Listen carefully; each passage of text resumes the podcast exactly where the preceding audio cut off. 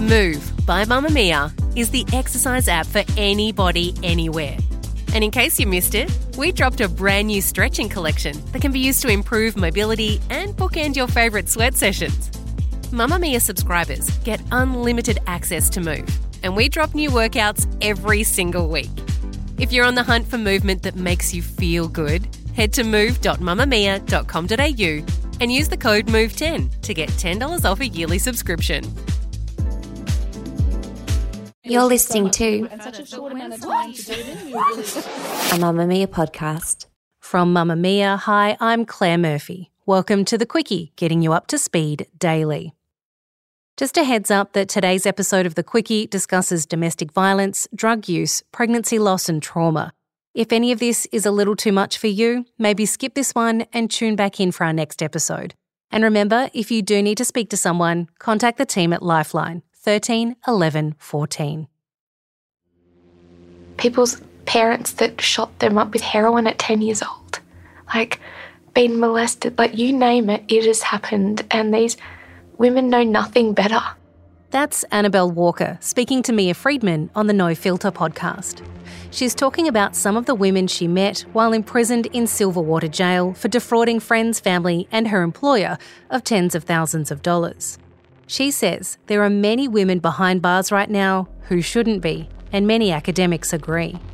Today, we look at Australia's female prison population crisis and why so many more women find themselves locked up instead of finding the help they need.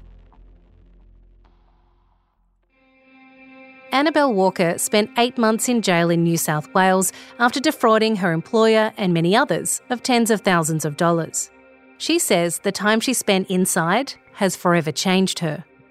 I will never unsee what I saw in there, and I will never view the world the same. What we see as bad and what they see as bad are two very different things. And, you know, coming out of jail is huge. You know, walking down the street, I hear a noise and I think there's an officer. I think people are watching. Like, just to adjust is really hard. Imagine doing that when you have a drug addiction, all these people come out and they've got nowhere to go. No wonder they end up back in jail. There's no program to help you prepare for release, and there's nothing to follow up other than parole, which is not a rehabilitation program.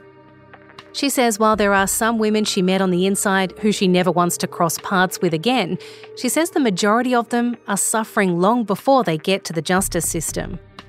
The thing that surprised me the most is the grief in there.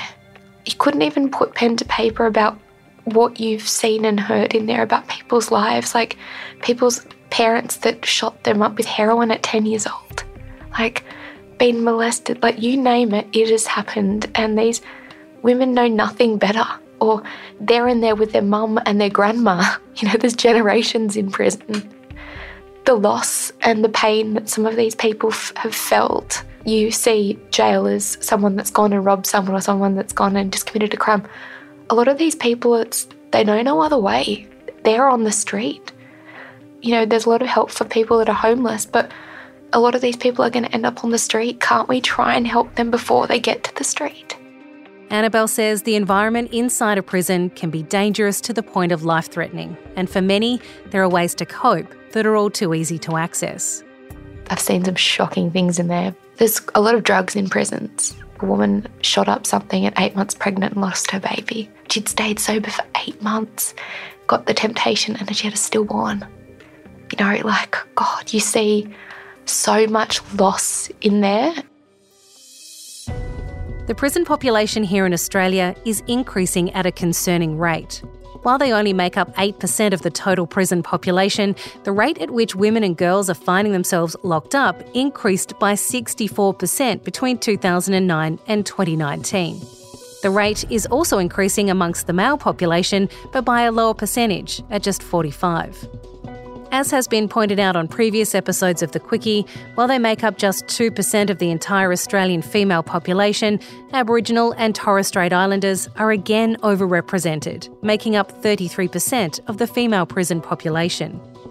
So, why is this trend happening? Why are more women and girls going to jail now than ever before? In 2016, the National Judicial College of Australia and the ANU College of Law held a conference into current issues in sentencing. Which heard that the vast majority of women prisoners in Australia and internationally have committed minor non violent offences. Where women have committed serious violent crimes, they're almost always against violent partners, not strangers. This means the profile of female prisoners is very different to that of their male counterparts. Associate Professor in Criminology and the Deputy Director of the Gender and Family Violence Prevention Centre at Monash University, Silke Meyer, says a lot of those crimes can be traced back to a history of serious trauma in terms of underlying risk or historical trauma, we very often see that across our prison population. Like it's a very common feature in juvenile incarceration experiences, adult incarceration experiences, that our prison population in general is disproportionately affected by childhood trauma, mental health issues, self medication, substance misuse, and so forth.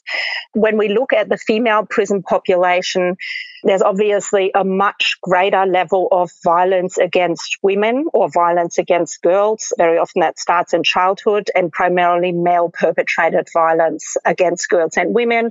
That leads to a trajectory that then creates increased risk for offending, poor coping mechanisms, other types of risk factors like dropping out of education, having low employment opportunities, and then also often again intersect with adulthood experiences of violence, primarily intimate partner violence.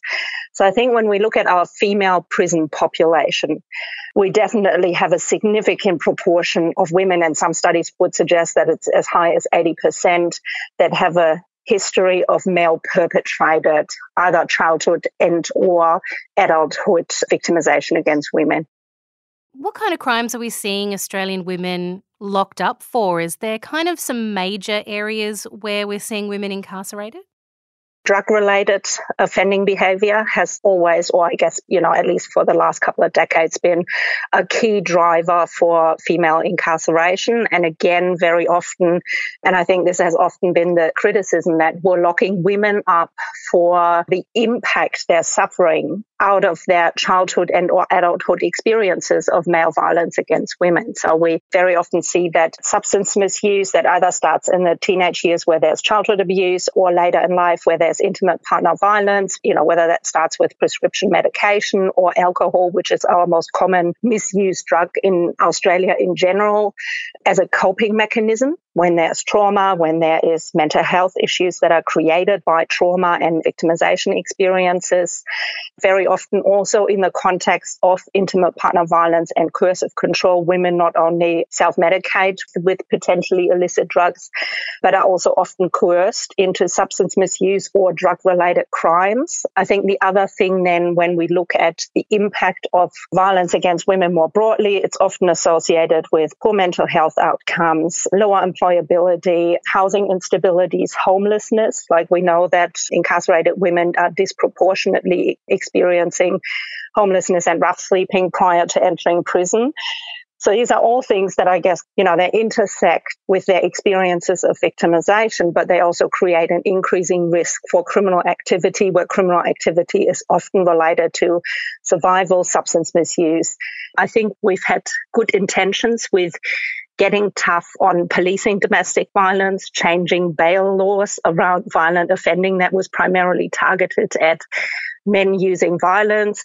But I guess on the flip side, unfortunately, we've now criminalized women for behaviors where either they engage in self defense in the context of domestic violence or they have partners or ex partners who know how to work the system. And so when police gets called out, she might be upset and appear to be hysterical. He presents really well. The police is unsure and either puts an order on both people or puts an order on her only. So there's a whole lot of concerns around misidentification of women who are the primary victim, who get labeled the primary aggressor in the context of domestic violence. And because we've called for tougher policies and legislations on dealing with domestic violence offenders, it's on the flip side punished women that get misidentified or in the context where you have women that actually use violence either to deflect because otherwise children are at risk or in retaliation or in self defense or in anticipation of more violence being directed at them. The police response then, when police are unsure, means we criminalize women for their underlying victimization experiences. And I think that's been highly problematic, and which is why we've seen an increasing number of women being incarcerated for domestic violence offences, primarily breaches of protection orders. Repeated studies have found that at least 85% of women prisoners in Australia are victims of abuse, with most having experienced multiple forms and incidents of violence. Advocates believe that figure could be even higher, with the Sisters Inside survey finding that 98% of women prisoners in Queensland reported being a past victim of violence. Sisters Inside CEO Debbie Kilroy reported that in Queensland, independent surveys of women prisoners found that up to 89% had been sexually abused and up to 85% had experienced childhood sexual abuse. These findings are consistent with independent studies of women prisoners in other states and territories and replicated right around the world. Debbie has first hand experience of how brutal Australia's system of deciding who goes to prison and who doesn't can be, when she was first incarcerated, she'd not been convicted of any crime and was told it was for her own good. She says public misconception and poverty are leading factors driving the high levels of female incarceration for often minor offences, saying about 40% of the women in prison in Queensland are on remand, meaning they haven't even been tried for their alleged crime, usually due to homelessness or untreated health issues.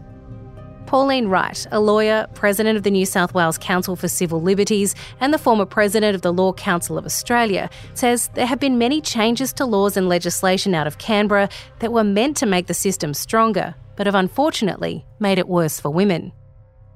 There's greater policing, there's more funding for police, and there's more investigations, therefore, there's more people getting charged. The bail laws are another one. The bail laws have been tightened up so that it's much harder to get bail, which means that while you're waiting for your trial, then you may not get bail. So you may have to wait in jail for your trial date. When that happens, you find that the numbers in jails just skyrocket. And that does affect women. Where you are homeless with few contacts or community ties, your likelihood of getting bail is reduced, and a lot of women who find themselves in difficult situations, such as if they've left home because of domestic violence or something like that, find themselves homeless. So they're the factors that are taken into account in granting bail can go against them. What about mandatory sentencing? We know that that was brought in to try and make sure that those people who've committed certain crimes spend enough time in jail to pay for that crime. Has it had an adverse effect on some women in the prison population? It certainly has. The biggest impact it's had has been on Aboriginal people. It means that there's no discretion by the magistrate or the judge who's dealing with the case in the past where factors like what's the impact going to be on the children of this woman who I'm dealing with? What's the impact of that if I send them to jail? Those sorts of factors can't be given as much weight as where the magistrate or judge has the full discretion to decide what's an appropriate penalty under the circumstances that does reduce the chances of women being given a non custodial penalty when you've got mandatory sentencing outcomes. It means that people are being sent to jail more often, and when they do go to jail, it's for longer. Many women are the primary carers of their children. But as Pauline mentioned, bail laws and mandatory sentencing has seen judges unable to take that situation into account. As of 2019, 45,000 Aussie kids had at least one parent in prison, and an estimated 75,000 had experienced parental incarceration during their childhood. This forces many children into the care system, where they then also become more susceptible to abuse and poorer health and education outcomes, fueling the cycle of disadvantage, violence, and then crime. Women living with disabilities are also at greater risk of being sent to prison, and many incarcerated women live with head injuries that were a direct result of the domestic violence they suffered. Communication barriers due to problems with language as a result of disability, lack of education, or coming from a culturally or linguistically diverse background also makes many women more vulnerable. It's also estimated there are up to 400 trans and gender diverse prisoners in Australia, In some states, there are laws that state if you identify as a gender, that is the prison you'll be sent to. But not all states and territories have those laws in place, which means some trans women find themselves locked up in men's prisons. Those women often spend long periods in isolation as the jail doesn't know how to handle the situation. They're more likely to be physically or sexually assaulted, and not just by inmates. Even with all of this evidence, we still don't have a full picture of just how much a role violence and trauma plays in the crimes committed by women. That's because numerous reports have concluded that women often don't admit to having been the subject of any kind of abuse, for a multitude of reasons, including fear of reprisal, embarrassment, or shame the rates of female imprisonment have been positively impacted slightly by the pandemic. The ABS reports that between 30 June 2019 and 30 June 2020, the incarceration rate decreased by 5% overall, and for women specifically, it went down by 10%. But slowing the increasing rate of women going to jail doesn't mean they're suffering any less. Last year, 56 women were killed by violence in Australia, Chief Executive of Women's Safety New South Wales, Hayley Foster, said 2020 will be remembered as the worst year for domestic violence that anyone in the sector has ever experienced. There were so many more strangulation cases, so many threats to kill, so many more serious head injuries, and sexual assaults went through the roof. The pandemic within a pandemic, as it's referred to by those in the domestic violence prevention space, happened despite the federal government announcing $150 million in additional domestic violence funding. The money still not enough to meet the demand experienced by support services. So, will this mean that decline in incarceration numbers will reverse once the pandemic is over? Well, that's a very real possibility. So, what can we do about it? Pauline says the justice system has to change mandatory sentencing in all its forms should be abolished. It is inherently unjust because the only just system is one where the magistrate or the judge who hears all of the circumstances of the particular person who is appearing in front of them can make a decision about what's a fair punishment to that person in those particular circumstances. Where Parliament tries to do that from Parliament House for classes of people, they inevitably cause injustice. Silke says we need to start realising that this isn't something one government can just fix by throwing money at it. That the change needs to start at a community level to prevent women ending up in these positions, and that will take time and hard work there needs to be a whole different approach to how we give opportunities for community led and self determined ways of prevention to strengthening families more broadly, but in particular Aboriginal and Torres Strait Islander girls and women's experiences and life trajectories it's a combination of primary prevention, and I think we see way too little in that because it means a long term commitment, and most of our interventions are government cycle focused. People commit to what's the foreseeable future and the foreseeable financial investment rather than saying, okay, it's going to be a long haul, it's going to be two generations. But we have an opportunity to do something with early interventions in families, supporting parents where there's potential risk, supporting parents or families where we know there is social marginalization, lack of opportunities, social exclusion, risky parenting behaviors. And I think also once it comes to offending, there need to be more therapeutic interventions that are person centered, that look at what are the underlying drivers of the offending behavior. And if we intervened with wraparound support around, let's say, mental health and substance misuse, do we have other opportunities? Like, could we interrupt offending trajectories by doing something that is community based as opposed to saying, okay, we need to punish because we have an expectation around punishment for wrongdoing. That's the quicky for today. This episode was produced by myself, Claire Murphy, and our executive producer, Siobhan Moran McFarlane, with audio production by Ian Camilleri.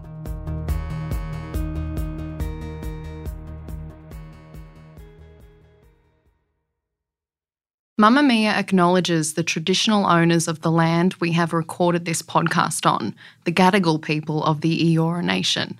We pay our respects to their elders, past and present, and extend that respect to all Aboriginal and Torres Strait Islander cultures.